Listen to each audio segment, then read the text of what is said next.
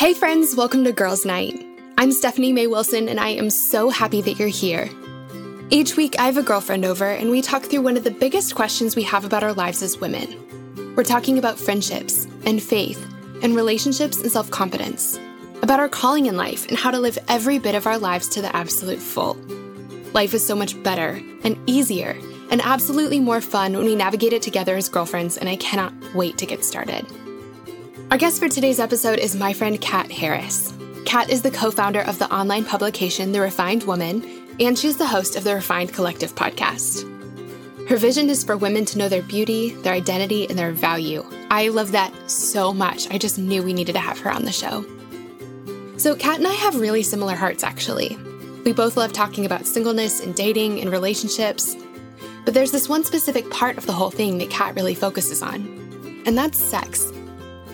We cover so much in this episode. I asked Kat a million questions, and I am so grateful for her honesty and for her insight. Here are just a few of the things we talk about. We talk about what the Bible really says about sex before marriage. We talk about what to do if you've already had sex but you want to do things differently moving forward. We talk about how to set physical boundaries in your relationship, how to live within those boundaries, what to do if you screw up. We talk about masturbation, and so much more. Friends, if you've ever found yourself asking big questions about sexuality, purity, and boundaries, I mean, that's all of us, right? You are going to love this conversation. But before we dive in, I wanted to make sure you'd heard my big news. Okay, the big news other than the fact that I'm pregnant with twin baby girls, which is huge news, so exciting. But the other big news is that I have a brand new prayer journal coming out this August, and you guys, I am so excited about it. It's called The Between Places 100 Days to Trusting God When You Don't Know What's Next.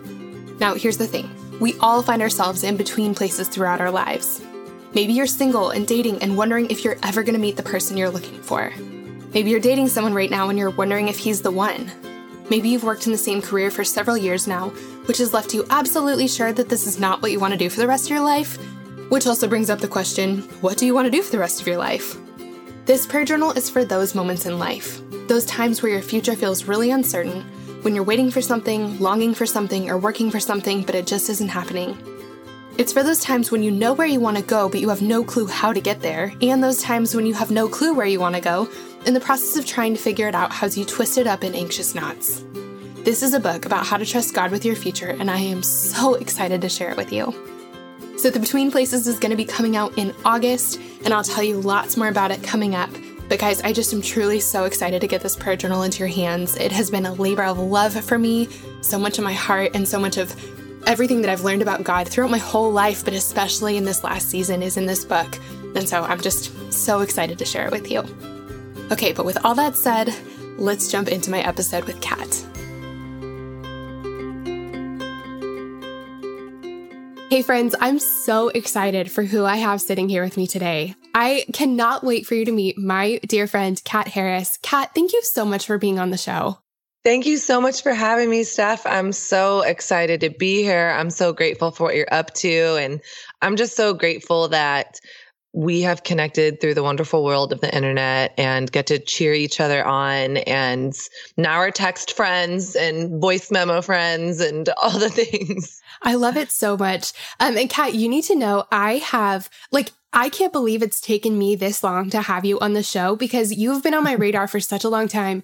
And I'm pretty sure I have at least one folder in my Dropbox that says like questions for Kat Harris or like inviting Kat to be on the show or not. It's just, it, I mean, I'm believing that the timing is perfect, but also yes. it's just, it is about time. So, yes. So well, I here. felt that way about you too. And we have so many mutual friends. And finally, I was like, I'm just going to slide into her DMs and voice memo her and be like, like, "Hi, I'm Catherine. Do you want to be friends?"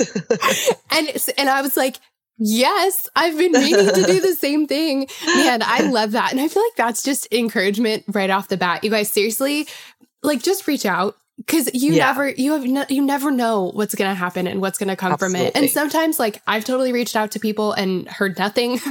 and that happens. You know, sometimes like we're just not eh, we don't have bandwidth for another like you know, another text message even right, sometimes. Right. But you just never know what's going to happen. And so, anyway, Kat, I'm so glad we get to be friends.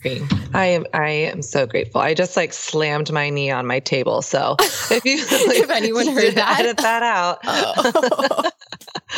um, yeah, and I think just one more thing to add on to that um, just in the spirit of like community and friendship is you know we do similar things. And we both talk to single women. We both have programs for single women. And I just think it's so important for people to experience and see like, you're not my competition.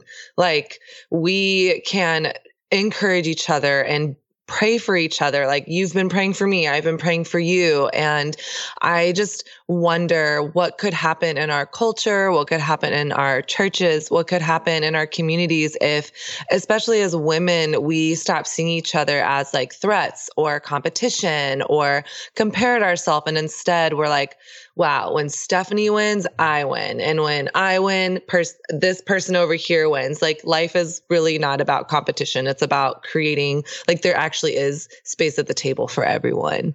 Um, I'm, so, I'm super passionate about that. Oh, I'm so glad you said that. I'm so glad you said that. Well, so Kat, I'm glad that you mentioned this. You know, you and I really do sim- like such similar things. And before we dive into today's topic, which I'm super excited about, can you give us a little bit of background? You know, speaking of singleness and relationships, and we're going to be talking about sex. Um, yes. Can you tell us, like, just a little bit of background on your love life? Like, you know, where yeah. are you currently? Yes. You know, kind of an overview of where you've been, and mm-hmm. also how does sex play into that? I guess yes. maybe we should have warned girls. Uh, this is maybe a headphones conversation, just so you know. I mean, I'm guessing from the title you knew, but you know, if you're in the car or at the gym or something, like this might not be one of the ones that you want to have like blasting. In your or car. maybe it is. Or maybe it is. Maybe it's like the Kanye album where it gets people talking no matter where you are on the spectrum. It's going to start a conversation. so, yes, our conversation was just compared to Kanye West. So. That's amazing. That's amazing. so, welcome, guys. Glad you're here. Yes, welcome. Thank you. Here. So, yeah, um, give us some background. Yeah. So where I'm at now is I I'm 34 years old. I live in Brooklyn, New York.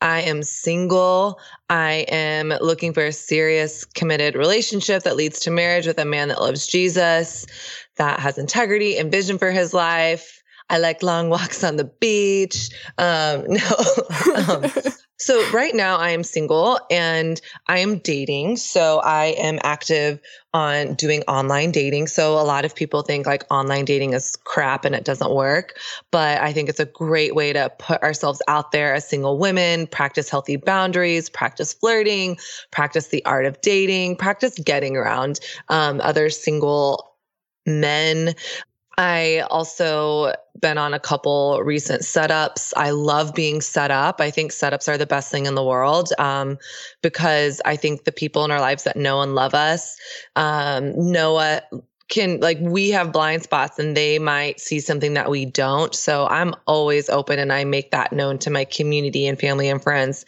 Hey, even you, Steph. Hey, girl. Um, if like to my friends, if now you I'm know my brain. that is like single, loves God, open for a setup, like let's connect. Cause literally the worst that could happen is that we don't end up dating and that's not even bad because I got to spend time getting to know another person that God really loves. That's where I'm at now. I'm full of hope. I'm full of expectancy, praying for the man of God um, that God has for me. I feel really excited about that. But for a very, very, very long time, I did not feel that way for most of my teens, I in 20s, I just always felt like the friend. Like I lived in the friend zone. I was CEO of the friend zone. I just probably could write a book on how to like stay in the friend zone for the rest of your life. I was like the girl that always had a crush on a guy. And finally we get close and he'd be like, I need to tell you something. I'm in love with your best friend. Oh. Like, oh my gosh. Oh. Like, no.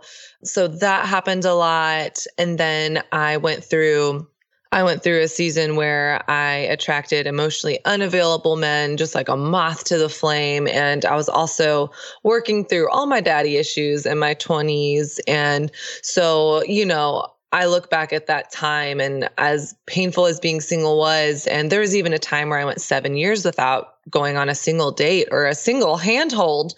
And I look back at that and I'm like, wow, thank you, God, for not giving me what I wanted when I wanted it, because I would have made a really big mess out of that. So I'm really grateful that through heartache and rejection, and a lot of pain that God has kind of brought me to this place now of a lot more wholeness, a lot more of me walking in my worth and identity and who God says I am.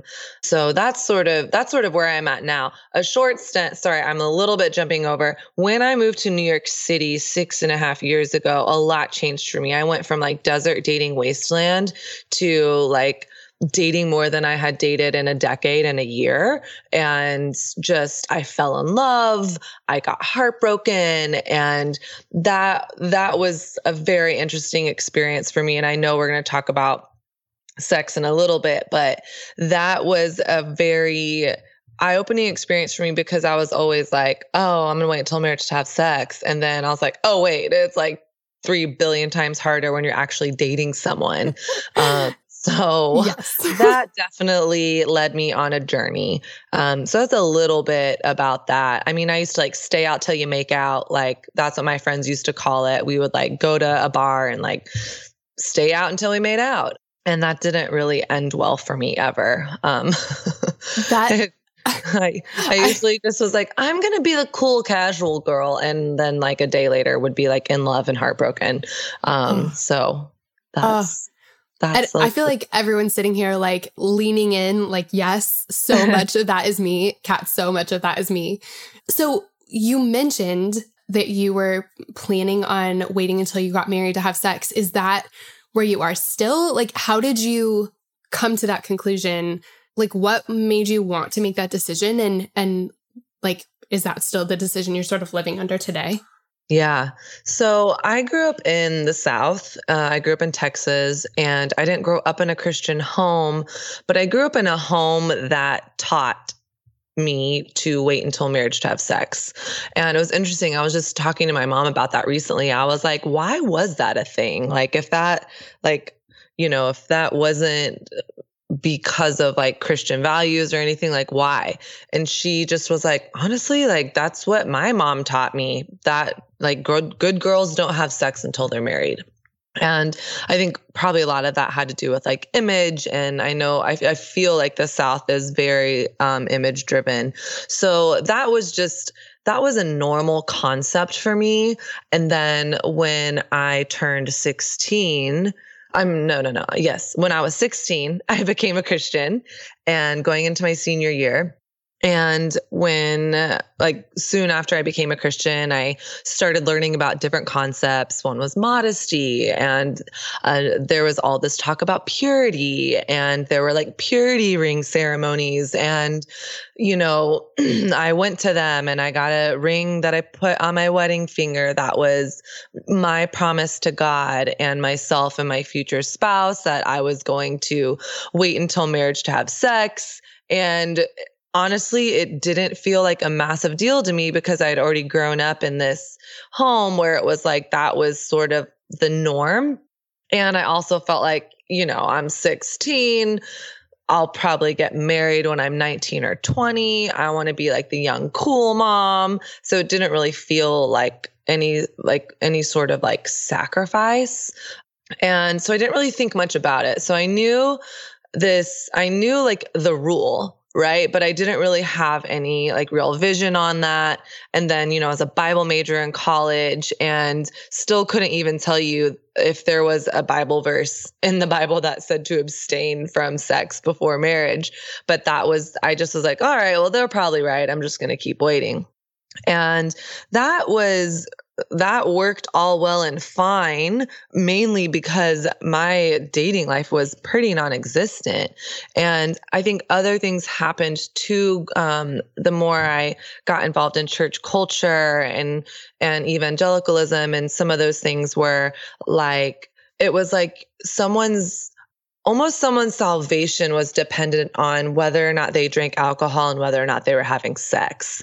And so there was so much shame around sex outside of marriage. And I was like, I'm a rule follower. I'm a three on the Enneagram. I want to be like the poster child Christian girl. Like, whoa, like I don't want to, you know, be judged. And so I think that was going on too. And then I also think I became really shut down to my sexual desire and my sexuality because of some unintended damaging messages that I received from about like modesty. Like, I am for, you know, modesty, and I'm not ever saying like walk around naked. Like, guys can figure it out on themselves. But I, I think the message that I received in a lot of church circles was like, guys are so weak that like it's our job as women to protect them and like we have to hide our bodies so that they don't struggle with lust and i think the message underneath that message is that my body as a woman is dangerous and scary and should be hidden.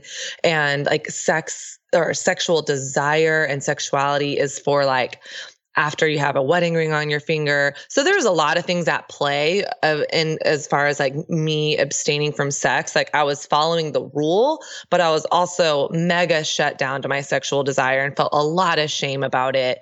And then I moved to New York City. And like I said a few minutes ago, a lot changed when I when I moved to New York. It was also in a time in my life where I was doing a ton of self work, emotional intelligence work. I went to emotional intelligence trainings, retreats, seminars, workshops. I did a six month leadership program. I did counseling, therapy, all the things. So I was really kind of digging into a lot of my past and why am I the way I am? Why do I believe what I believe? And then, meantime, I'm in this crazy city and most or not most a lot of the christians i had met were having casual sex or living with their significant others. And it was kind of the elephant on the wall inside the church that like no one was talking about. And i was like well uh, wait a second. Like is not having sex something like is that actually a thing or was that just something, some antiquated Christian norm from the South? Because being in a city like New York, it seemed like almost everyone I knew was having sex and they were volunteering at church. They weren't even hiding it. I was like, at least in the South, they're hiding it if they're doing it. Um, but I actually love that about New Yorkers is it's like, this is who I am. Yeah. So then I dated a guy and we almost had sex a lot of times. And I didn't ever feel guilty for it. Like we never went quote unquote all the way technically, but it definitely got me to a place where I was like, okay, something has to something has to change. I need to figure out what do I believe about sex before marriage and I had no idea if the Bible really said anything about it. And to be frank with you, Stephanie, I was at a point after this guy and I stopped dating where I went to my best friend who doesn't share my faith or worldview and went to her and thought, well, if there's anyone that's going to support me going and, you know, starting to have sex, it's going to be this person. And so I went to her and said, you know, I think I'm going to start having sex. Like I was like, I'm not going to like get all crazy or anything, but you know, when I'm in a dating relationship, I think that's what I'm going to do. And she said, No, I'm not going to let you do that. You've waited for almost 30 years for a reason. And you believe that reason really matters to God and yourself. And you need to do some work. You need to figure out what you believe. She's like, You need to read that Bible that you keep talking about. You need to seek Jesus. And she's like, If you get to the end of that and from a place of wholeness can say, I want to move forward having sex. She's like, I'll give you the condoms. And so I look back and that was such a pivotal moment for me. I have this friend in my life that doesn't believe what I believe, but she loves me and sees me and fought for me when I didn't feel like being fought for. So I went on a journey that ended up being a little like over a year and now has propelled me into so much of what I do for a living, which I never thought I would be doing. but I ended up just researching every single verse in the Bible that I could find that talked about sex, desire, even premarital sex, extramarital sex, all the things. And I was shocked when I found, whoa, the Bible actually says so much about this. And then I was reading a bunch of psychology books and doing research from, you know, secular sources and watching TED Talks and by women like Helen Fisher, who's a scientist who says there's no such thing as casual sex. Like our brains aren't wired for it. And so I was finding all of these like extra biblical compelling reasons to not have sex before marriage and then seeing oh the bible actually does say it's it's actually very explicit like to abstain from premarital and extramarital sex. But it wasn't until i read the genesis account of adam and eve that like god awakened my heart to his heart for intimacy and relationship. Like this you know adam and eve marriage relationship where you know, God puts like God allows Adam to be lonely as he's naming all the animals in the universe. And God says it's not good for man to be alone. And Adam's like, still has to be alone for a very long time. And it's always made me wonder is that for him to, is that for Adam to be able to like sit with longing and sit with desire and yet not sin? Because sin had not entered the world yet. Then God puts Adam to sleep and God forms Eve and God fashions her and he presents Eve to Adam and awakens him.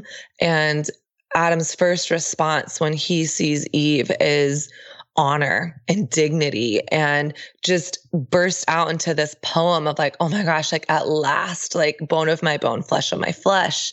And like it's the first like poetic song in scripture. And it's because he sees how valuable the human in front of him is. And he's moved. He's so moved by that. And then they get married.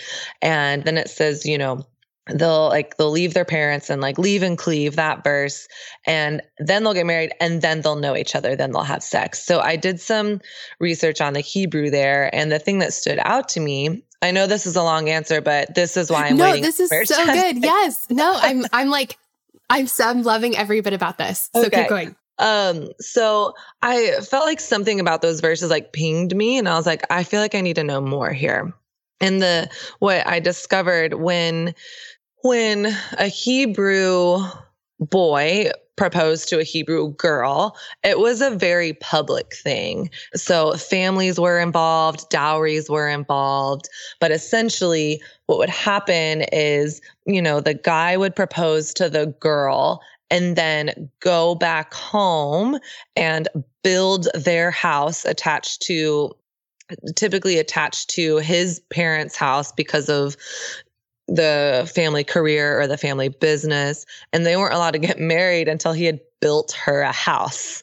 Hmm. And then so you're think you're talking like day in day out this guy like everyone in town this these are very like family centered communities like these are towns where like everyone knows everyone so like Jared over there is making a house for Sally, and everyone knows every single day, wow, this guy is so serious about this woman that he's making, he's like sacrificing his time. He's sacrificing his money. He's getting uncomfortable and doing hard labor to let her know how valuable she is, how committed to her she is, how he's a one woman kind of man and his eyes are on her. He's willing to do whatever it takes to let her know that he wants to be with her, provide for her, protect her from the physical elements and spiritual elements. And I found that out, Stephanie, and I was like, holy cow, that's the type of relationship I want. Yeah, here I've been settling for guys that don't even want to hold my hand in the daylight. They only want to kiss me at night after a few drinks. Or I'm settling for guys that ghost me or I get stuck in this friend zone with guys and and then I am giving my body physically even though yeah I wasn't I wasn't having actual like penetrative sex but I was doing pretty much everything but. And so I was like giving my body physically and my heart and and none of, and that wasn't being honored or protected. And then I too was taking their heart and not protecting it and honoring it. And I just felt you know, yes, I I got to this place where I was like, okay, scripture is actually very clear to abstain from premarital sex, but I felt like in that Genesis 2 story, God from the very beginning reveals his heart for intimacy and commitment and it's like all of that is in place and then they have sex. Like it's like sex is like this climax pun intended. it's like this almost like this orgasmic climax of this love story of these two people coming together where like he has pursued her, he has wooed her, he has worked to show not just her, but his family, her family, their entire community that he is serious about her. And and the the physical manifestation of that sort of commitment is sex. And so I ended that whole journey more conservative physically than when I started. I I'm, I joke now. I'm like, well, God, the joke was on me because once I learned God's heart, yeah, I'm making the same decision that I was making six, seven, 10, even 15 years ago. But for a long time, I felt like a victim to Christianity. I was like, well, I'm not allowed to have sex. And now I feel so empowered. I feel so grounded that, wow, God is so freaking good. He has so many good things and he wants me to know and my husband to know know how adored we are, how honored we are. And so if that means that I abstain from sex before I get married, then I will do that with joy. And I mean, even these words coming out of my mouth, like, I wish you guys would have known me six years ago when I was like, I'm throwing in the towel. Like, I would never have thought these words coming out of my mouth. So now I'm like, do I want to have sex? Heck yes. Like, I cannot wait till to get married. And I'm a very physical person. So being in relationships with guys, like, that was a whole other thing than figuring out what are my physical boundaries now because if i want if i really really really want to protect this then everything but doesn't really work. So i can get more into that later but that is my journey of how did i get there why i'm staying there um, why I'm still choosing this thing, even though we, you know, we live in a culture that says our sexuality, we are our sexuality, like our sexuality is our identity. Yeah. Um, and I just don't buy that because scripture says, uh, Genesis 1 26 through 28, I made in the image of God. I'm a child of God. That's who I am. And I want to trust that He has good, good things for His children. And that means good things for our sex lives too. Kat, I love this. I'm so, so glad that you shared all of this. I, it's interesting because, um, and I talk about this way more in my book, The Lipstick Gospel. If you guys haven't heard this story yet, um, send me a message. I can give you a, a copy for free because I want you to be able to hear. Because, you know, I know that there's some women listening who are like, okay, I have been having sex. And like, what does mm-hmm. this mean for me? And that was my story. I wasn't really taught that I should wait. I, you know, I didn't really grow up in a super conservative Christian home. Um, I mean, I was taught to like be careful with it, you know, and that mm. this is an important thing and, and to, you know, there are all kinds of consequences that can come from this. And like, this mm-hmm. is not something to throw around. But I, you know, those are kind of the, the parameters I went in with. And so I like was having sex. It was part of my life and part of my mm-hmm. relationships. And then when I became a Christian at the end of college, I think that like these different pieces of our lives come into focus in different times. You know, there are, I, I don't know why this came into focus so quickly, but I became a Christian and like three days later, I'm starting to ask questions about sex because I knew that that was part of my life. And I'd heard rumors that Christians don't have sex or that they shouldn't, mm-hmm. quote unquote. And I wanted to know why, because if I'm going to do something, I want to like really do it. I didn't, you know, becoming a Christian was such a huge deal for me and such a huge pivot in my life. Mm-hmm. I didn't want to like halfway do it. And so if this was something that was important to God, I wanted to know and I wanted to know why. And, you know, one of the things that I think was really beautiful about the fact that I came to this so much later is that I missed all of those shameful messages. Like I missed, mm. you know, the messages of I'm so glad you mentioned like purity culture and the fact that like not only is that teaching women that our bodies are dangerous, but it's teaching us that guys are stupid and weak and they're neither of those things. And like I just that that doesn't give men any credit either or right. Uh, or allow them to be as strong as they can be either. And so anyway, anyway I missed out on all of that and and I was never taught that sex is this like terrible bad thing.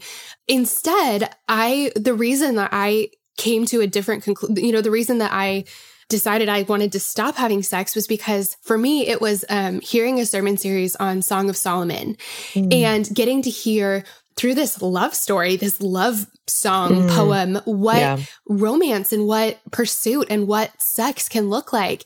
And I've, I talk about this. I've talked about this in a couple different places. You guys, I'm going to link to this in the show notes because so many of you guys have sent me emails being like, what's the link for that sermon series?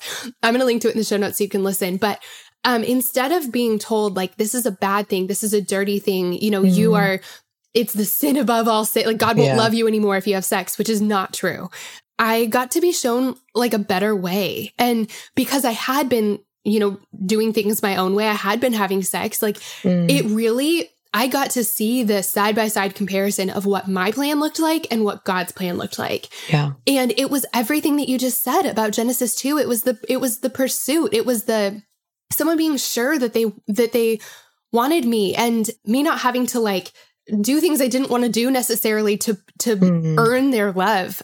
It was this idea that the next time that I had sex could be after I walked down the aisle and promised to love someone forever and had them promise me that same thing in front of my family and my friends and in front of God. And um, mm-hmm. um, if you'll if you ask uh, my husband Carl like why we waited he would say the same thing. He would talk about honor and he would talk about doing hard things together and mm-hmm. And and really protecting my heart and and knowing that like just the the character and the strength and the the things that come from delaying your gratification in that way um, mm. and really putting other parts of your relationship first and yes so i so really it was it was seeing what was possible not not being told that what i was doing was bad or shameful it was just seeing like God created us and he he created marriage, he created sex, he like he engineered this whole thing.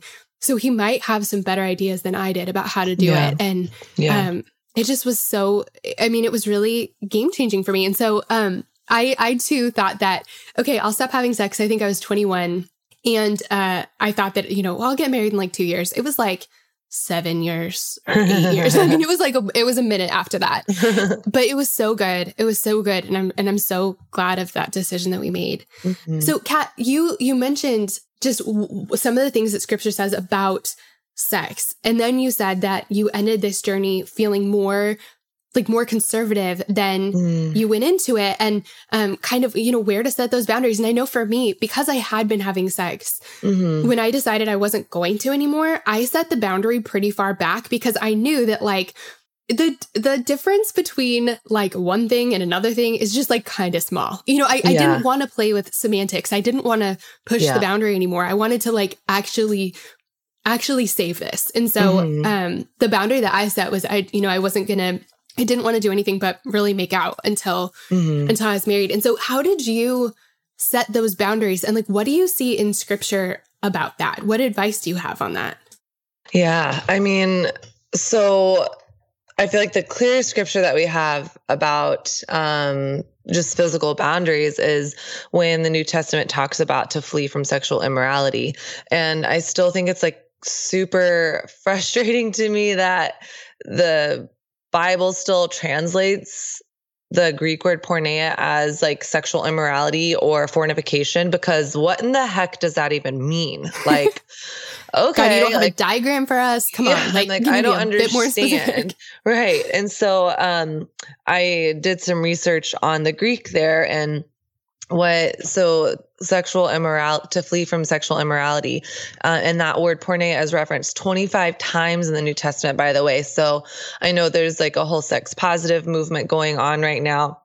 And like the reality is that the Bible does say very clearly to um, flee from sexual immorality, but here's what it is: porneia. That's where that's the Greek word where we get words like pornography from, and w- the idea there is to flee from sexual activity with anyone who's not your spouse. So that means sexual activity out like before marriage and if you're married. So affairs and adultery and stuff like that. And so I think the really interesting part here is if we're looking at the text, scripture says to flee from sexual activity with anyone that isn't your spouse. So then from there, I was like, well, then what's sex? Like, I don't know how frank I'm allowed to be on your podcast, but you're allowed to be really frank. Where okay, cool. it's girls' night. Okay, great. So I felt like, okay, is is sex more than penis and vagina? Like, yeah. is it like is there is is sexual activity like is it more encompassing than just penetration? Because that's how it wasn't like taught that in the church, but it was always like, well, how far is too far? You know, like where's the line and how can I get all the way up to it? So I started doing some research and I found that that definition of sex that we get with like you know penetrative penetrative like penis and vagina sex is from Sigmund Freud. He's an atheist philosopher. And basically, sex, that's like what he defined sex as is this, you know, it was like mechanical, robotic, like body parts touching when those body parts touch like that is what sex is. And i think that's important to have like an ultimate distinction of what the physical act of sex is especially when there's abuse going on and being in the court system and legal system and needing to identify that stuff. But i think i got to this place where i was like i don't want to have like an atheistic perspective worldview defining what sex is to me.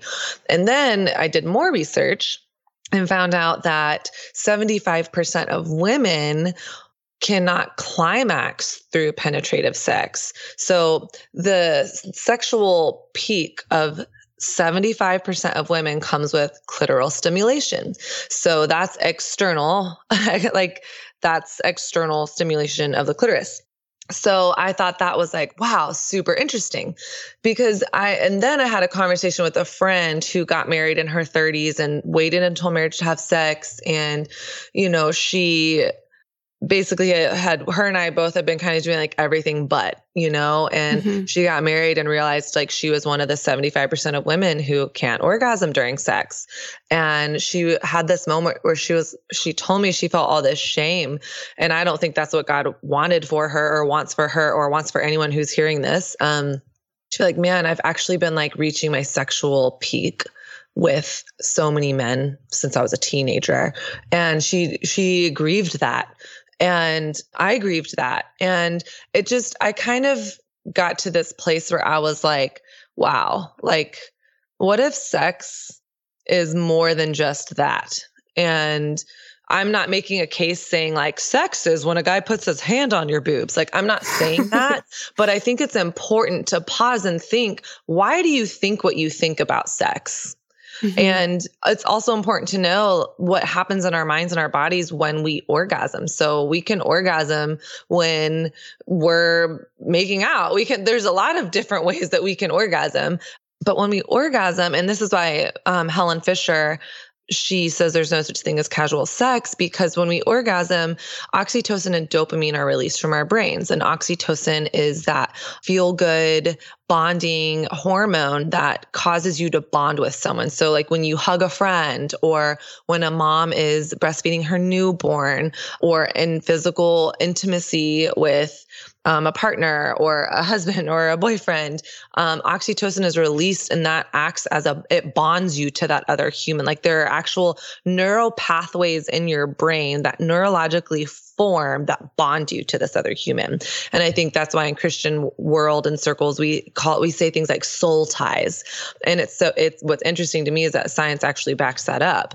And then dopamine is the reward center of our brain. So dopamine is that little hit we get when we see how many likes we get on Instagram and we're like, yes, or oh, that the guy we like just texted us and his name popped up on our phone. That like, ooh, like it teaches us what to do more of. So it's like the the gold star that you would get in kindergarten for good behavior. So both of those release in such huge amounts during orgasm that it really causes you to bond with that other person. And so I kind of got to this point with physical boundaries where I was like, wow, okay. Okay, so when I I can attest to guys that I've gone pretty far with physically, those breakups have been really messy. Yeah. And most of the time have like ruined chance of friendship. And then, you know, I came across this verse in Proverbs 31 that says, you know, the woman of honor honors her husband all the days of her life. And I was like, whoa, that means like now today as a single woman, how can I honor my husband today with how I'm physically interacting with the guys I'm dating? So I mean, I I just did. I got real honest with myself, Stephanie. I was like, okay, so at the very least, we know that sex is off the table. like, yeah. I'm fleeing from sexual yes. immor- immorality, which is any sort of sexual activity with someone that's not my spouse. So that at the very least means sex. And so I was like, okay, so if that's off the table, then oral sex is definitely off the table. Cause if I'm, if we're doing oral sex at some point, like sex is going to happen. And also, so if I'm not going to do oral sex, that means our underwear is going to stay on. Cause if underwear is off, then things are going to be happening. And so if underwear stays on, then that means no hands below the belt. And, and so all that, I was like, okay, so if no hands below the belt, then my pants need to stay on. Cause if my pants come off, then it's game on.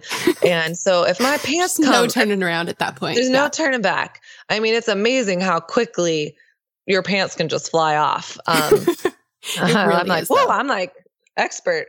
So then from there, I was like, okay, so if I don't want my pants to come off, I probably shouldn't be having sleepovers, man, because if I'm having sleepovers with the guy I'm dating, like maybe it won't be on the first time, maybe it won't be in the first week, maybe it won't even be in the first month, but if it's me, it's happening in that first month. um, but that is not setting me up for success. So instead of me looking at like how far can I go, and I like hated growing up in youth group and in college when they're like, well, it's not how pure is too, or how far is too far, how pure is too pure, you know?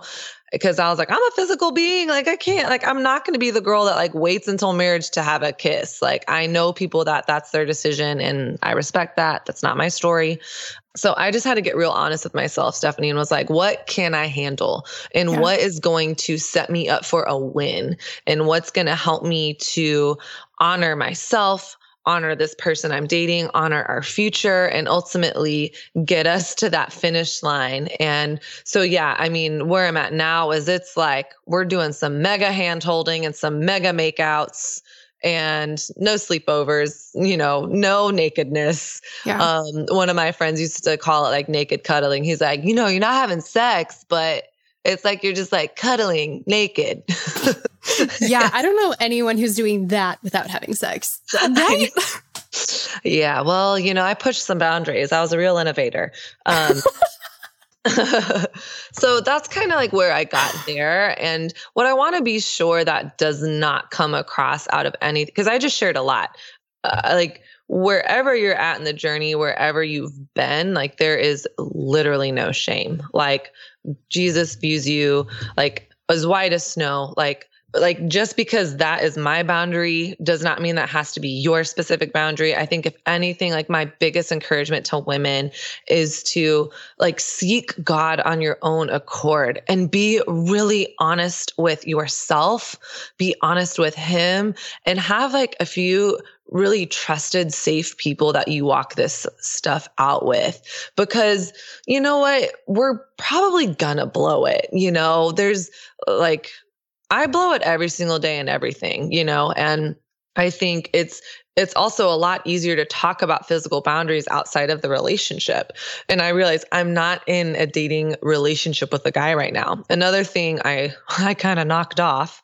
I knocked off stopping like staying out till I make out because I felt like, man, if like then it was like, whoa, if all I'm doing until I'm married are these things, then I really want to protect that. I want to like I want a like a hug to feel special again with a guy. And I'm a hugger and I still hug my guy friends and my girlfriends, but like there is a different sort of romantic hug that is like lingering and amazing and nice. And I just felt like I just really want to protect a, a lot of that stuff. So there's this movie um, he's not that into you, which love I that love. movie. Love so it. good. And there's a scene with Ginnifer Goodwin and, and, Justin Long calls her and he's like, Why are you at home on a Saturday night?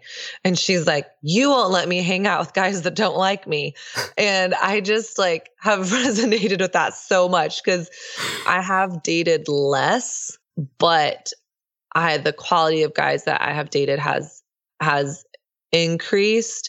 And I've also I'm just like, I know I could go out and have a good make out. I could date a guy casually, but that's not what I'm looking for. Like I'm looking for the real deal. I want to I'm I want to be married and and so that's really kind of like being grounded in my why and God's heart and his vision for intimacy has really kind of led me down this path of like okay God, so then what does that mean? How are we going to do this as opposed to like you know how far can I take this before, you know, getting to the point of getting going to the point of no return? Does that, that, make sense? I feel like I just yes. threw it out there. No, no, that makes total sense. And I I just I'm so glad that we're talking about this because I just I I am with you on everything that you're saying, Kat. I love this. I love I love the way that you're talking about this. Thank you so much for this.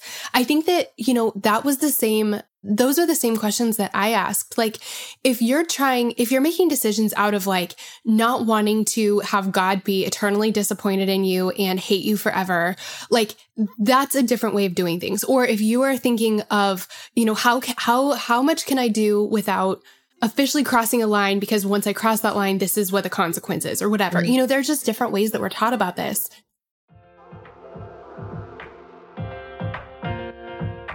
Shout out to Claritin for supporting this episode and providing us with samples. Friends, springtime is finally here, but that also means allergy season is in full swing. I have always struggled with allergies, and I don't know about you, but I am especially allergic to cats. More on that in a second. Well, luckily for those of us who live with the symptoms of allergies, we can live Claritin Clear with Claritin D. Designed for serious allergy sufferers, Claritin D has two powerful ingredients in just one pill that relieve your allergy symptoms and decongest your nose so you can breathe better. This double action combination of prescription strength allergy medicine and the best decongestant available relieves sneezing, a runny nose, itchy and watery eyes, an itchy nose and throat, and sinus congestion and pressure with ease. The time that I use Claritin the absolute most is when I'm at my parents' house, my childhood home. They have this absolutely beautiful cat that they love, and I like, except for the fact that he sheds so much. So that means that I'm basically sneezing from the second I arrive home to the second I leave, unless I take Claritin. My dad has even started having it ready for me right when I walk in the door. Are you ready to live life as though you don't have allergies? It's time to live Claritin Clear. Fast and powerful relief is just a quick trip away. Ask for Claritin D at your local pharmacy counter. You don't even need a prescription. Go to Claritin.com right now for a discount so you can live Claritin Clear. Use as directed. Claritin, thank you so much for sponsoring our girls' night. We love having you.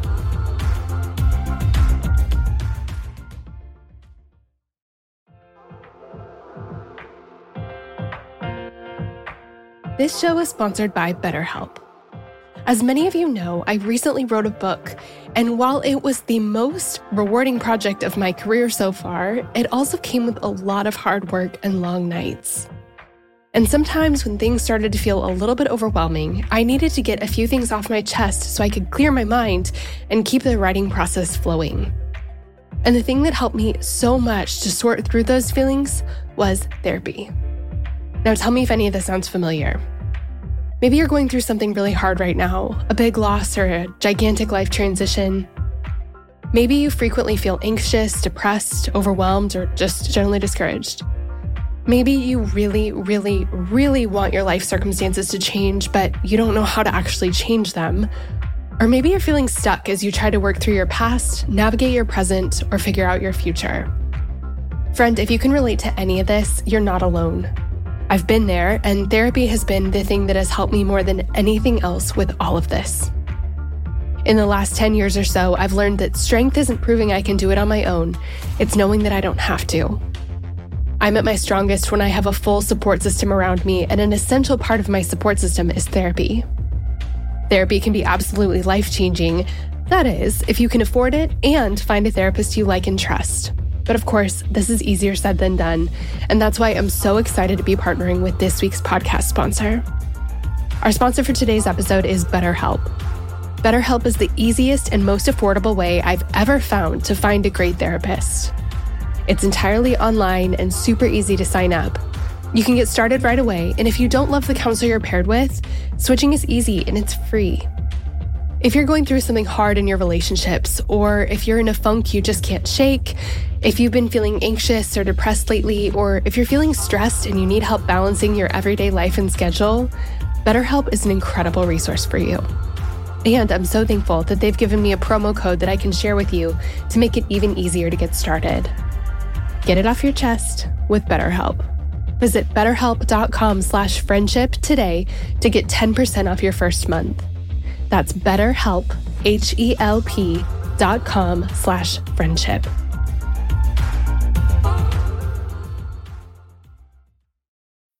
I had just become a Christian. I had just been like pursued by God. I was in the process of being pursued by God and I was so messy. And so I was under no illusion that I had somehow earned God's love. Like I I was just in the thick of so many messes when he found me.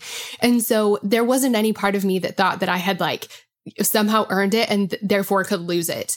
Um, mm. and so from that place, I really just got to be honest with myself about like, how did I feel when I was hooking up with somebody? How did I feel mm. if I had sex with someone and didn't ever hear from them again? Or yeah. how did I feel going through these breakups where we had been so intimate? Like, I mean, my heart was still broken from four of them. no, I'm just kidding. But like, I mean, seriously, I just felt like my heart was broken from mm. so many from so many of those relationships still it just like it wouldn't heal and mm. and also you know i got to think about what i was hoping for from the future and i think that that perspective of not what am i trying to avoid or what am i trying to get away with or whatever mm. but just mm.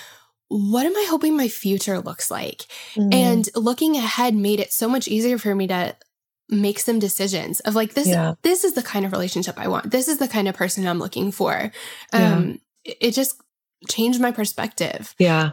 Absolutely. And I think it's really important here to just mention I feel like they're like wherever you've been on the journey, like the enemy is going to make you feel shame.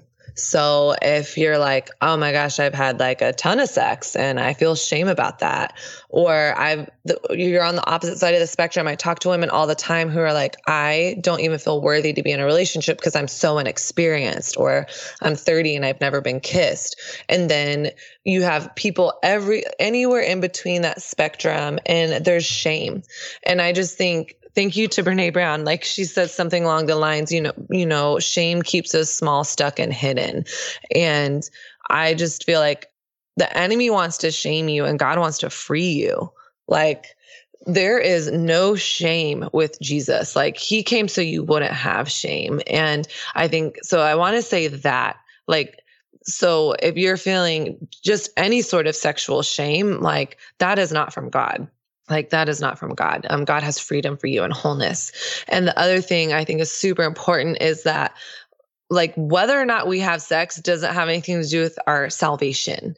And I think I don't know if this is because of growing up in evangelicalism or the South, but it felt like our like virginity or our abstinence was directly linked to our salvation and that's just not what the scripture says like scripture says it's by grace alone that you've been saved through faith and jesus is on the cross dying and there's like there's a murderer or a thief next to him on a cross dying too. And Jesus says to him, Today you will be with me in paradise. And he's not like, But like, have you been having sex? like, no. And so I think we have to also make that distinction is like if you're a Christian and you're having sex outside of a marriage, that does not mean that you don't love Jesus. like yeah. I think perhaps it would be an invitation for you to like I think God might have more for you than that, but like I just think that there's been so much shame and so many people end up being like I don't want anything to do with God or Jesus because they feel so much shame put on them either by themselves or religion or religious circles or even Christianity because it's like, well, they feel like they can't even be a Christian if that's been their past or where they are currently. So I'm so glad you said that. And the other thing I, you know, and I've been talking to lots of women about this lately that, you know, as we're walking through my my course, I have a lot of women who are saying, you know, I really want a great relationship, but I feel like I will never have one because of my past. Like I just mm-hmm. feel like I'll never have one because of my past. Mm-hmm. And So I was talking to a girlfriend of mine and I had been a Christian for probably two years at this point. Mm-hmm. And she was too. And we were both in relationships. And um, she had a ton of Christian friends. I didn't have as many at the time yet. And we're we're talking and she's sort of like you can tell that she wants to tell me something, but she's sort of sitting on it and and she can't decide if she's going to. And finally she comes out with it and and what she tells me is that she like the, she and her boyfriend weren't having sex, but they had like crossed some lines that they had drawn for themselves. And mm-hmm. she was feeling so guilty and she was feeling so much shame. And as she told me, I mean, I think she expected my face to like, dr- like my draw, jaw to drop and like me to be totally like horrified at her behavior or something like that. And that's absolutely not what she got from me. Mm. But, you know, as we're talking through it, I'm like, yeah, of course this is hard. Like, she's yeah. like, we're just, we're trying so hard to, you know, keep to our boundaries, but it's so hard. They are falling in love and they're so into each other, which is so good. And, mm-hmm. and she's feeling so much shame. And one of the things that she told me is she said, none of my other friends are struggling in this way. And I was like, hold on a minute. That Liars. cannot be true. yes, that's not true at all. And and so I think that it's just really important to say that if you are in a relationship, like th- this is hard. This is really hard. And I had a mentor tell me. She asked me. She was like, "Hey, are you?" I was dating a guy, and she said, "Are you guys having sex?" And I said, "No." And she said, uh, "Are you like?" Is that hard? And I wanted to say, no, it's totally fine because we love Jesus and we're so pure and it's not a big deal. And, mm. you know, it's not even temptation. But I said, yeah, it's really hard. And she said, good. Because you like, we are designed to be people who like we were designed this way and sex is good. And when you love someone, that's a natural thing that you want to do. It's part of it. And so if you're in a relationship right now and you are struggling with this, like good and you're not alone and you are you are not the only one that this is hard for and mm-hmm. yeah. um the other thing that I think I really had to learn the hard way was that if you screw up, like you haven't screwing up does not mean that you've messed everything up for good. Right. There were I so I I didn't have sex for all those years, but there were a couple times that I crossed boundaries I set for myself and I felt horrible. And I felt like all of the things that, like all the waiting I had done had gotten tossed out the window and that all of like the future blessings that God might have had for my future marriage were just gone because I had screwed mm-hmm. everything else up. And that's just not the case. It's just not yeah. the case. Yeah. Um, yeah, I hear that, and I think it's so important to to share that and re- just remember that, like, like God's grace is for us every single second of every single day. And even kind of what you were mentioning, you know, feeling unworthy even of a relationship because of your past, like, like grace is free and grace has nothing to do with what I have or haven't done. And that's the good news, right? Like the good news is that like God made movement towards me when I was far off. God was pursuing me, and He still pursues me. And um, I think that's like the beauty of the gospel is like there's nothing I can do to change God's love for me. There's nothing I can do to earn it, you know. But we're over here, we're like, but let me just like earn it in my relationships, or let me like be on my best behavior. And look yes, how good I am at this. yes, and when we love someone and when we love something, like we our decisions do change because of that. You know, like if I yeah our like love changes us in that sense. Um so i but like we're not worthy or unworthy of love or relationship ever. And i just wonder like if we really took the gospel like at heart like if i really had the courage to believe that i am a new creation like if we really believe that i'm like that would freaking change the world. Like it's almost like we have a bunch of christians that are walking around with a limp because they're yeah. like is essentially what we're saying is like i know better than god he yeah. doesn't know me. Well, he's the God of the universe. He knows you and he still sees you and accepts you. And and also I completely agree. Like it's the most amazing, awesome biblical thing to be sexually attracted to the person you're with. Like I had a roommate once and she was engaged to her now husband and she was really struggling with like I don't know if I'm attracted to him. And I was like, Do you want to have sex with him? And she was like, I don't know. And I was like, Okay, let's pause. like, if, like you, it is very okay and biblical. You're like, like what's the difference between a roommate and a spouse is physical intimacy and you know shared bank accounts and stuff like that but like if you don't want to have sex with the person that you're with like you might be with the wrong person um i mean it's all you got to do is read the song of solomon that is like the most passionate erotic like scandalous like oh my gosh like yeah. i was reading song of solomon 4 yesterday and that's when the man and woman have sex on their wedding night and you're just like whoa if anyone ever thinks God is shy or blushing, just read Song of Solomon 4. And it is like, hello, God is so for sex and for sexual chemistry and pleasure. Like, God didn't have to make sex amazing, but yeah. he did. He didn't have to make food taste good, but he did. Like, God cares about our desire and even our pleasure, which I just think is so incredible and freeing. Yes.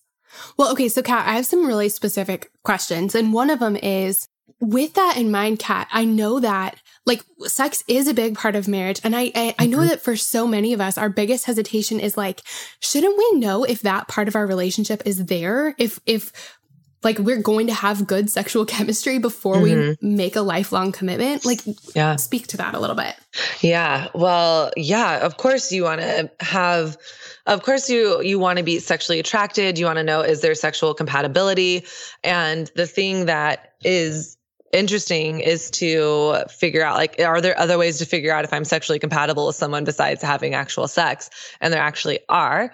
My friend who is this amazing woman her name's jessica shakir. She got married when she was like 36 or 37 waited until marriage to have sex for the first time. She is so amazing. When she was single and waiting until marriage, she was like fascinated by like sexual desire and all that stuff. She went to this sex conference for couples. And one of the things that they taught at this like wasn't this it wasn't faith-based or anything, but it was like if you want to know if you're going to have good sex have good sex and sexual compatibility with a person, make out with them for 15 minutes. Like that was secular, like no faith based, nothing. It was like if you're able, if you have like sexual chemistry, eh, like during a intense makeout, like 15 minute makeout, you're going to be fine. Yeah. So I remember her telling me that, and we were like, oh my gosh, that's so freeing and amazing to know. But also, the the lie that we hear from culture is that you know if you if you don't have good sex with someone like you're you're screwed and that like you need to not date them and not be with them. But kind of back to what happens when we orgasm and are physically intimate with someone, the dopamine and oxytocin that's released. One of the things that happens in there because of the dopamine release is it's rewarding this behavior. And so then it's creating a neural a neural pathway in your brain that is like craving that same behavior. So essentially the more that you are physically intimate with the same person over a span of a long time over time so we're talking like years your body starts to crave them even sexually and even mm-hmm. the mm. thought of them can become arousing and so it's actually the opposite is true. Like if you want to have the best sex of your life, have sex with one person for like 4 decades.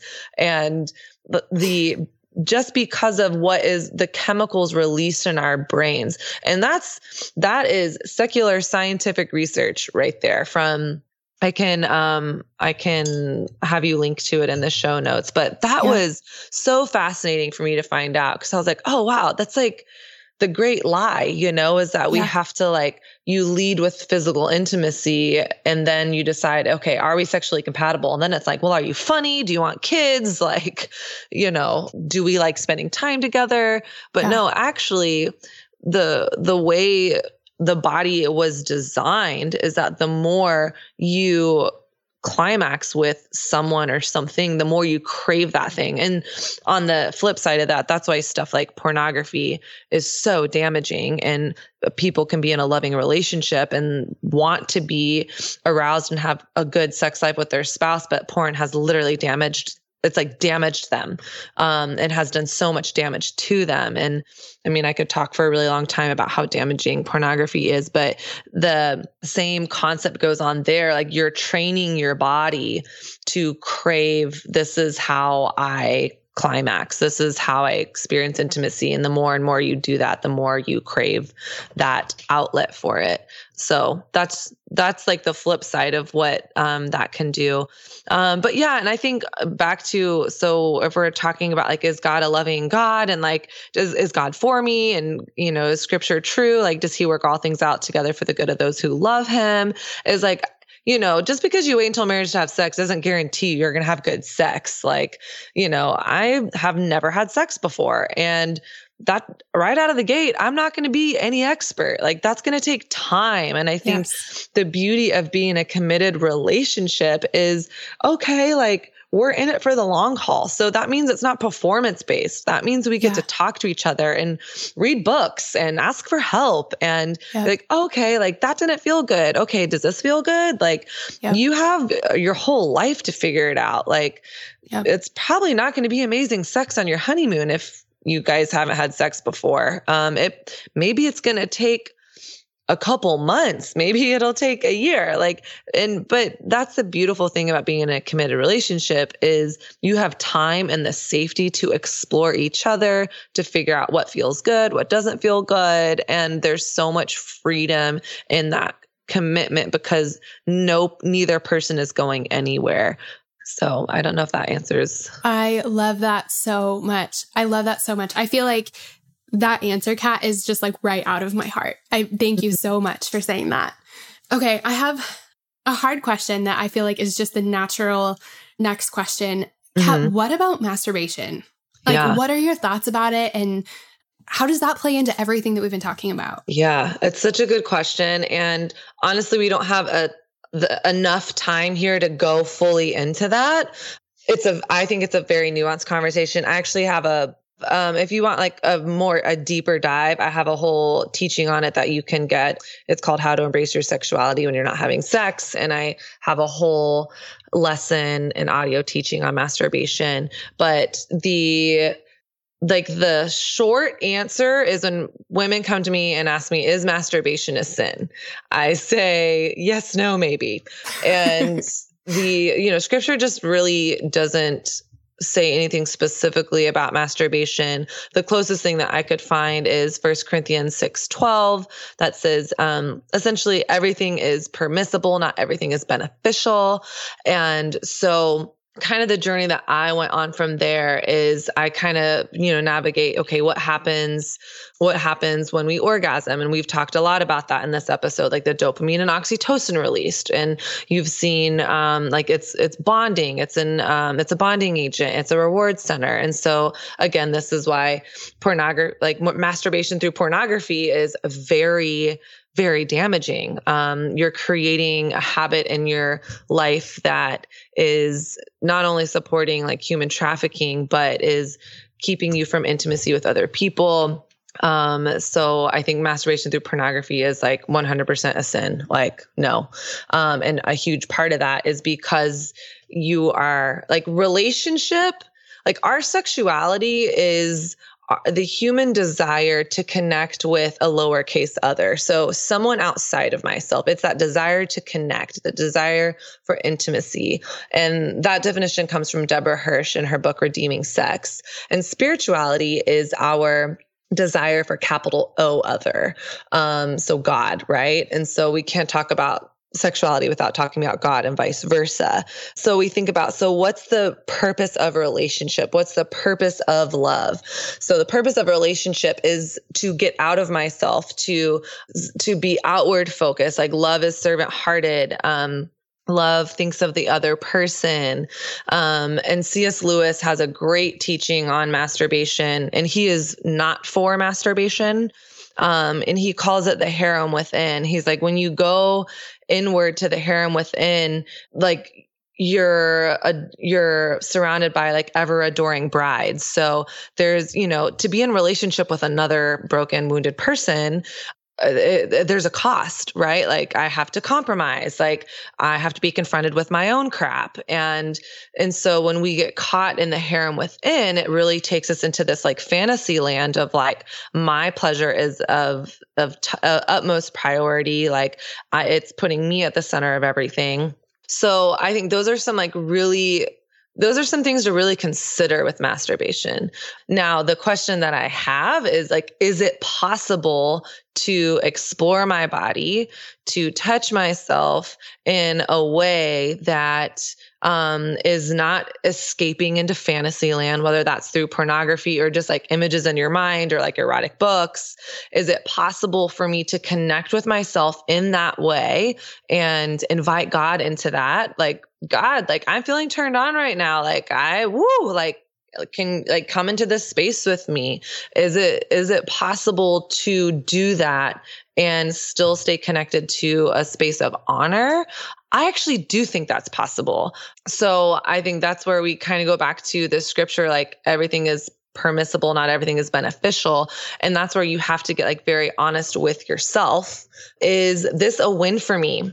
Why do I want to masturbate? Is it is it because I've just been watching 50 Shades of Grey? Is it because like I have been reading these like, you know, racy novels? Um, is it because I feel lonely? Is it because I want to escape? Um, is it because I am feeling down about these other things? Like, I think when we're escaping reality, that is where things aren't super healthy. But is it okay? Like, I want to connect with myself. I want to explore my body. And I think there's another, you know, there's another scripture that says, like to love our neighbors as ourselves and something that I wonder and I go through more in the in the teaching I have on masturbation is like what if in order to love someone else i first need to know how to love myself and not view my body and my desire and my even my genitals as bad? Like i can't accept someone else's desire if i first don't accept my desire. So i feel like this it's a hard question to answer because it feels gray and yeah. gray is like messy and hard to teach i would say you know it's the most normal thing in the world to want to explore your body. Like we don't shame like young children are touching their bodies all the time, you know, and kids masturbate and it's not because it's like sexual. They're just like, "Ooh, like when I swim up to those jets in the hot tub, that feels good." so I'm like, you know, God, uh, like the invitation with God is to return to a place of innocence. And if we're able to connect with our bodies in that way, innocently as children, then I think that there has to be a way to do that as adults as well. I, I think it's important to look at the whole picture and zoom out and be like, okay, like here's how this can be hard. And like, okay, have I been addicted to stuff like pornography, then masturbation is probably not a win for me.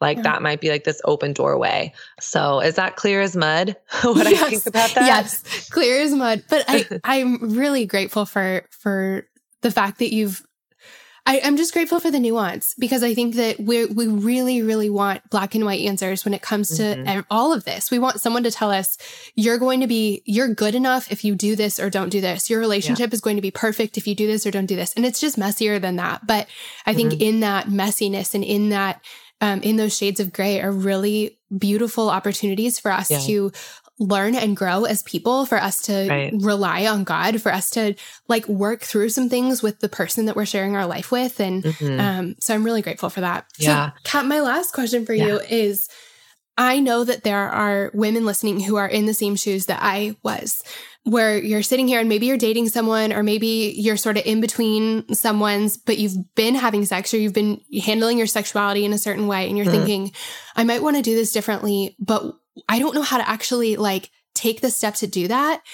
And then I think that there's this fear, and I know I really, really had this that what if, mm-hmm. what if there isn't anyone for me like this? Like, am I totally counting myself out of ever being in a relationship if I decide that I'm not going to have sex until I'm married?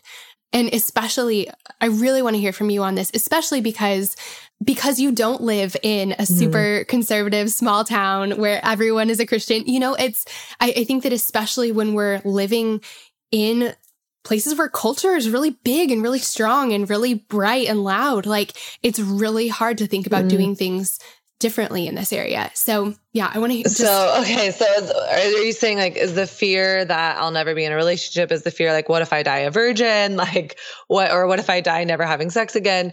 Um, what's well, it just depends on how you want to look at that. For first of all, if a guy, I want a man that is not just a guy that like goes to church on Sundays. I'm looking for a man of God.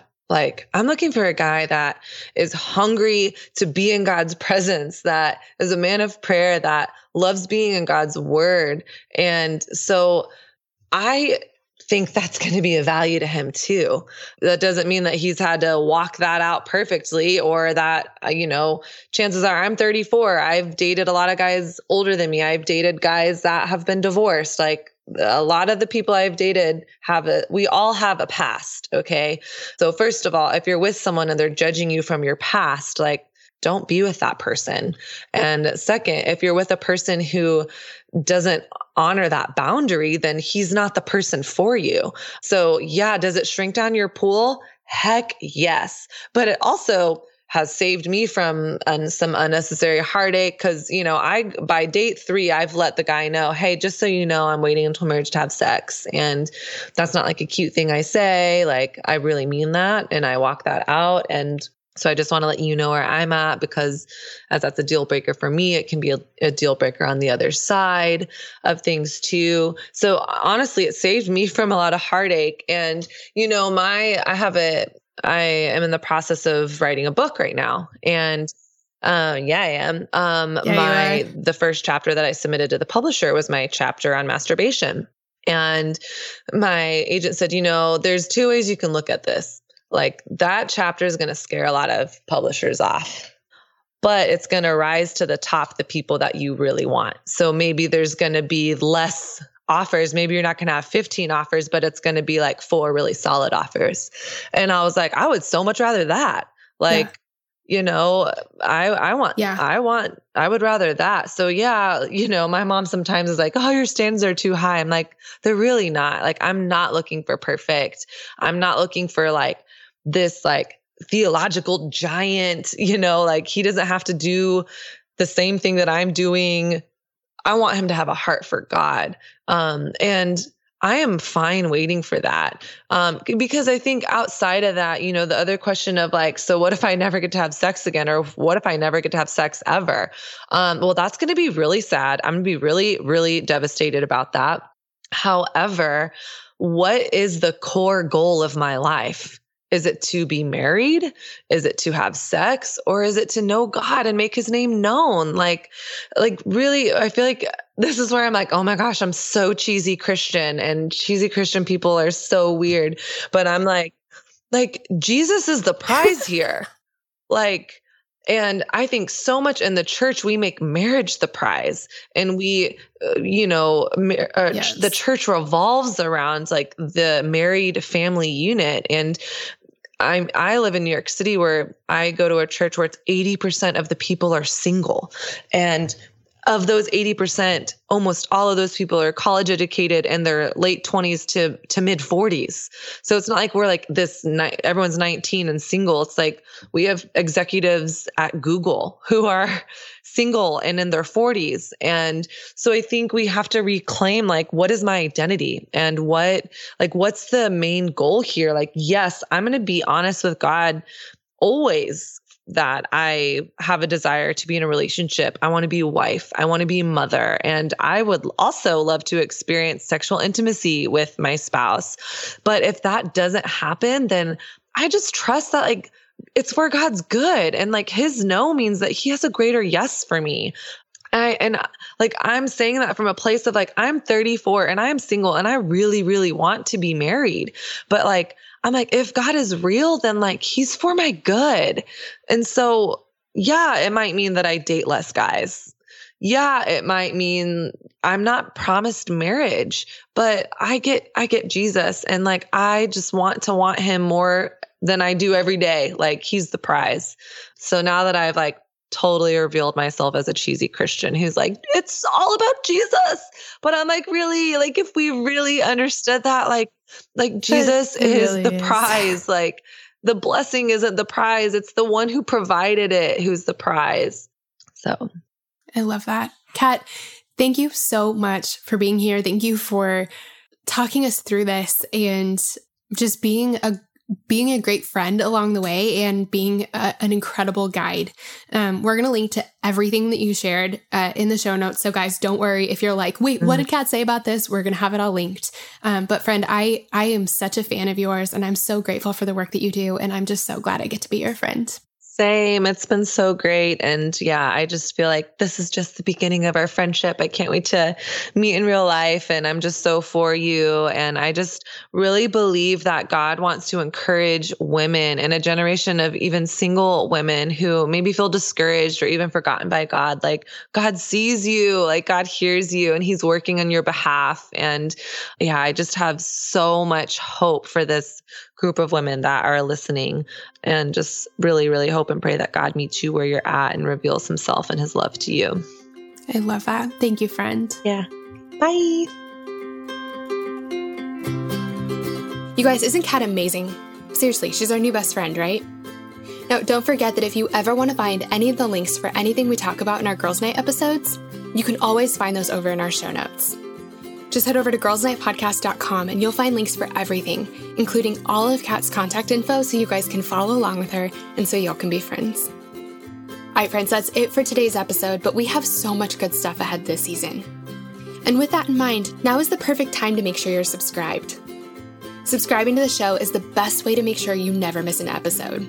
It won't send you an email or anything, it'll just make sure that your phone downloads the latest episode when a new one's released. And I did want to take a quick second to ask y'all a favor. If you enjoyed this episode, or if you've been a Girls Night fan for a while now, would you take just two quick seconds to leave us a rating and review on iTunes? Those reviews help out our show so much, and it really would mean the world to me. So if you take two quick seconds to do that, I would be so grateful. Friends, thank you so much for joining me for Girls Night, and I will see you next week.